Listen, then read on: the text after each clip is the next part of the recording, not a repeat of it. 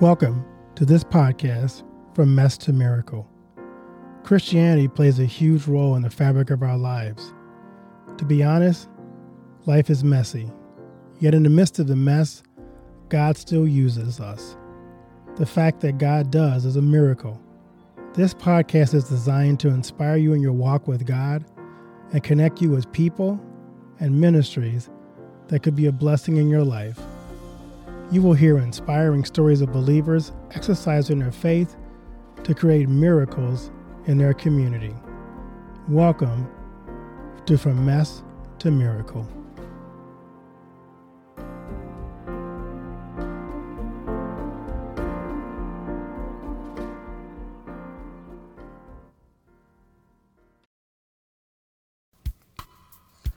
Welcome. Today, my guest is AJ Carter. He is a certified master life coach specializing in relationships, management, and goal setting. He is a three time U.S. Library of Congress award winning writer. His books are The Manual, The Relationship Manual for Men, That's Loved by Women, GPS, Guided Planner to Success, 2021 Hip Hop Birthday Calendar, and he's in, in Who's Who Around the World in Poetry and he is an ordained minister. So we welcome and glad to have him on the show today. How are you doing, my friend? Yay! I'm doing excellent. excellent. Good, excellent. good. By the grace of God. That's we all live by the grace of God. yeah. So you you got this new book out, but I want to kind of ease you into the questions before we get into that. So give me the best advice you've ever received. The best advice I ever received would have been that time doesn't wait for anyone. It's the most valuable asset we have. That would definitely be the most the best one. Well, I can't argue with that. That is very true. so, for the millions of people listening at home, give us something about yourself that most people don't know. So, here's your chance to confess in front of all these people about a secret no one else knows uh-huh. about you confession time. okay. Um, what they don't know about me. Well, one of the things I'm pretty sure most people don't know is that I am sure, and I, I mean definitely sure that I am under God's protection. And I can break down so many different reasons why. I mean, uh, we could talk finances and whatnot. I was unemployed for about a good five years. Most people would be homeless at that time, right? Wow. I lived better than most people. it's a blessing from God. I'm t- I can't explain it. I really can't explain it. I've, I've traveled and everything. Traveled, ate out, unemployed. My health, I, when I first got diabetes, I walked it. I, I walked into the hospital just because I wanted to shut my girlfriend up at the time or whatnot, because I didn't believe something was really wrong, but she knew. You know, I was getting up going to the bathroom like every five minutes or something, you know, and uh, she knew something was wrong with that. I walked to the hospital. I had a my blood glucose level of 850. Wow. The doctor didn't even know how I walked in. He said, give it another hour, I would have been in a coma. Wow. Easily. Yeah. That's crazy. That's God. That's God. That's God. Yeah. Another time, I was actually dead. My wife told me, no heartbeat, no nothing. They had to revive me. I woke up in the ambulance. That's God. I don't know why he's protecting me like this, but I'm telling you, it's God. That means he's got um, something in mind for you to do. Exactly. Exactly. You know, um, I suffer I'm a recovering sex addict. I recovered. I reco- I'm recovering from a sex addiction. That means I've had a lot of sex. Okay, and um, I've never had an STD. Wow. How about that one? I went to a school where people were dying. One of my best friends died uh, because there were riots every day because they were busting into black people. So the white people didn't want us there. So every day, and I do mean every day, they were waiting outside, beating up on people. Wow, that's crazy. I never even got touched. I never got touched. Wow, you have an interesting life. So, yeah, I'm telling you, I'm under God's protection. That's right. I know what He wants me to do, but Yeah, no, that's good. So let's dig into your book some. So it's a very timely book. What made you write this book? When you write books, they tell you to write what you know. So what I knew was women. I've tried every single possible way to attract women. So I've actually mastered the art. And uh, one of the things that I've come to realize is that it doesn't take an expensive steak dinner or anything like that to, to impress a woman when you're going out on a date. You can take her for walks around the park, around the lake, and stuff like that, holding hands, and she'll feel romance, and that will get you to uh, be more successful in a relationship better than a steak dinner. So you know, I, I, I wrote that down so that guys could be learn how to become better fathers, better husbands, you know, all that type of stuff. Sure.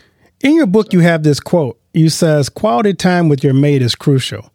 If your mate feels she's neglected, this will make her feel very vulnerable." So dig a little deeper into what you mean by that. Time is something that everybody needs. First of all, okay.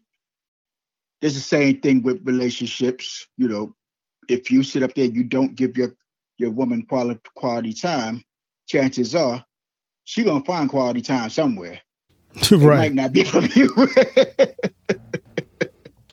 so while you have the opportunity and you got first dibs, you might want to give her that quality time. You don't just come home, kick back while your while your woman is in the kitchen or whatever, and you kick got your feet up, watching TV and all that type of stuff. No, that's the quality time. And you only get her upset when you lay back on the couch and let her do all the work.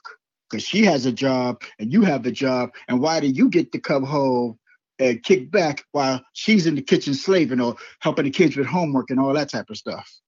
What are you doing? How, how are y'all building together doing that?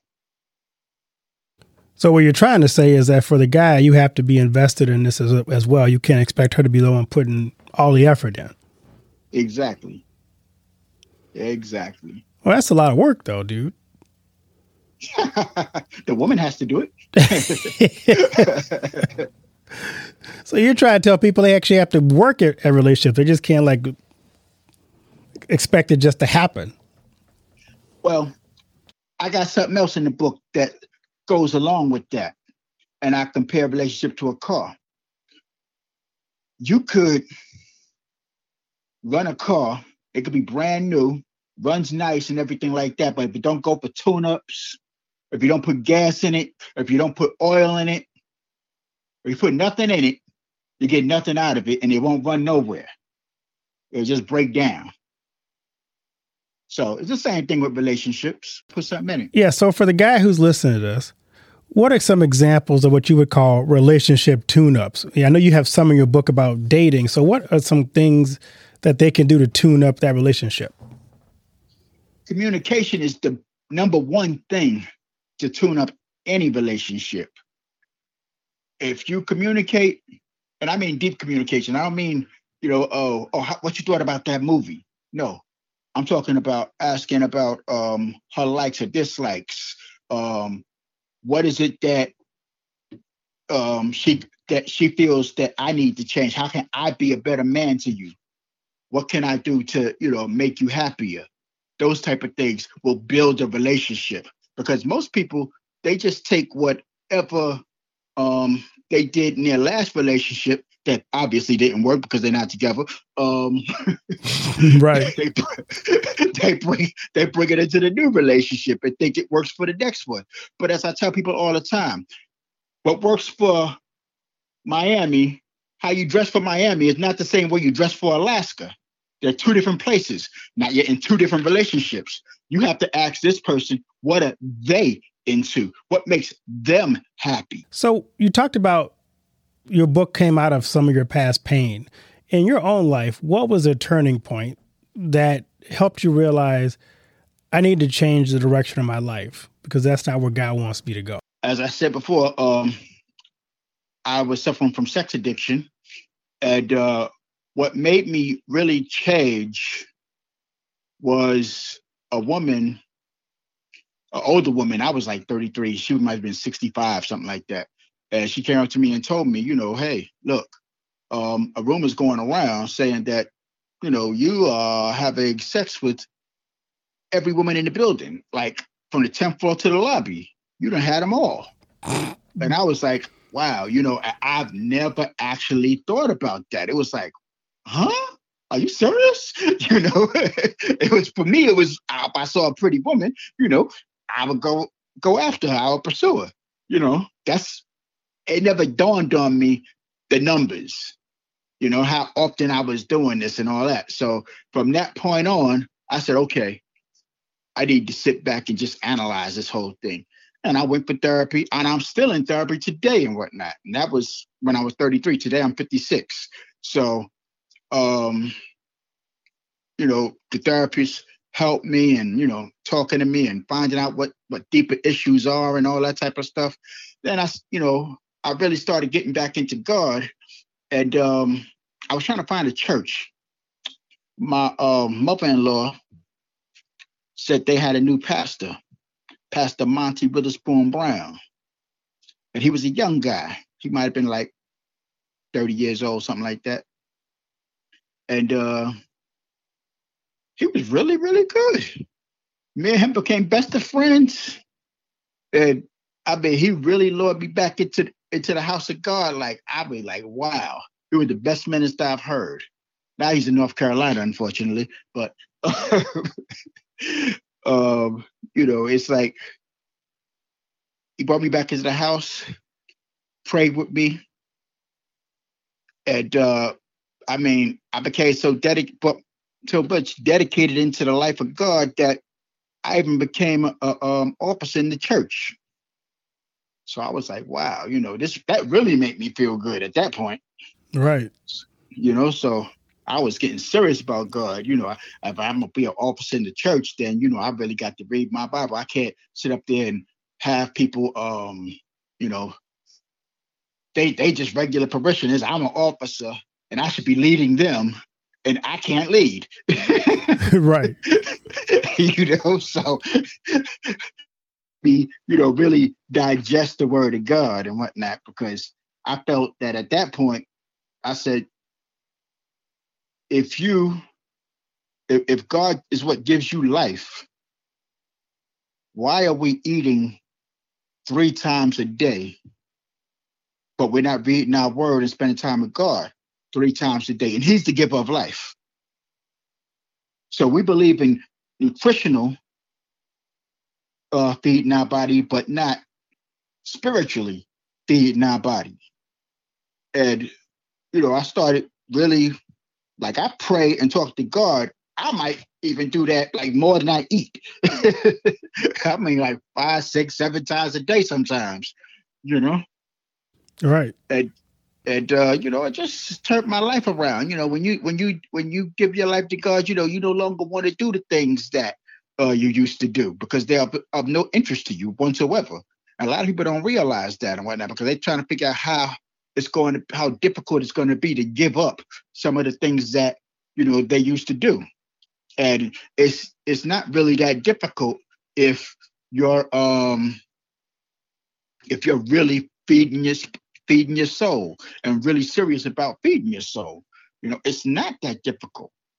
It really isn't. Just like if you're hungry and you eat something, how difficult it is for you not to be hungry after you after you eat. That's true. You understand what I'm saying? I do. so you gotta really the word of God on a daily basis, not just on Easter and Christmas. right. you know. So, you know, that's what I did. And that changed my life totally. So, on this journey you were on, what was the most important lesson you learned?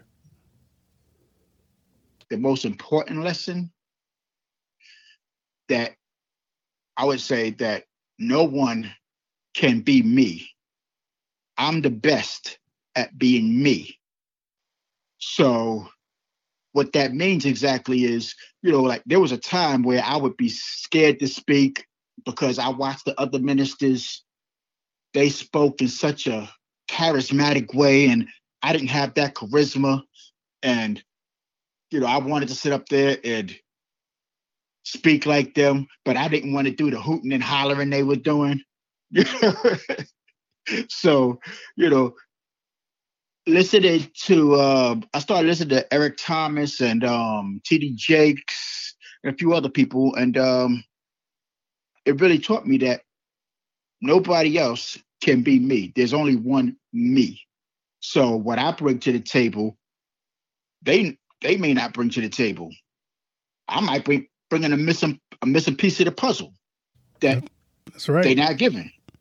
You know, you don't know what people need. So you just be yourself and do you and spread the word of God if that's what you if that's what your calling is. I like to ask this question of all my guests. As we get older, and I'm, I'm about the same age you are, I start thinking about legacy. So, what do you want your legacy to be? Well, I got into this business because, uh, you know, I wanted to always spread education. And um, what my legacy should be is that I was successful at it. That's what I want my legacy to be that I've helped everybody that I came into contact with to grow, to be a better person. That, that's what I want my legacy to be. That's a good one. I like that. Anything I haven't asked you that I should have asked you? Yeah. Um, no, I don't think so. Good. So tell my listeners where they can find your book and your other books uh, so they can connect with you. And I can okay. find you on social media too while you're at it. okay. Well, my email address is justaskdre at gmail. You can find me on Facebook and Instagram at Just Ask Dre. That's J U S T A S K Dre D R E. So, so as a doc, very, as, as in Dr. Dre. Right, same Dre, Andre, but I'm not a doctor. you know. and where can they find your book? Okay, um, you can find my book at tiny URL forward slash the manual of love. Cool. Well, thank you, Dre, for this. I really appreciate this. And, and you know, guys, guys, we're still using you in some great ways and to impact people's lives. So may God continue to bless what you're doing. Thank and um, I pray that people will connect with you and find your book and and learn how to be a better man, a better connector with women in, in a real positive way and leave a lasting impression on them as well. Right. So thank you for being on the show. Thank you so much for having me. I really appreciate it. My pleasure.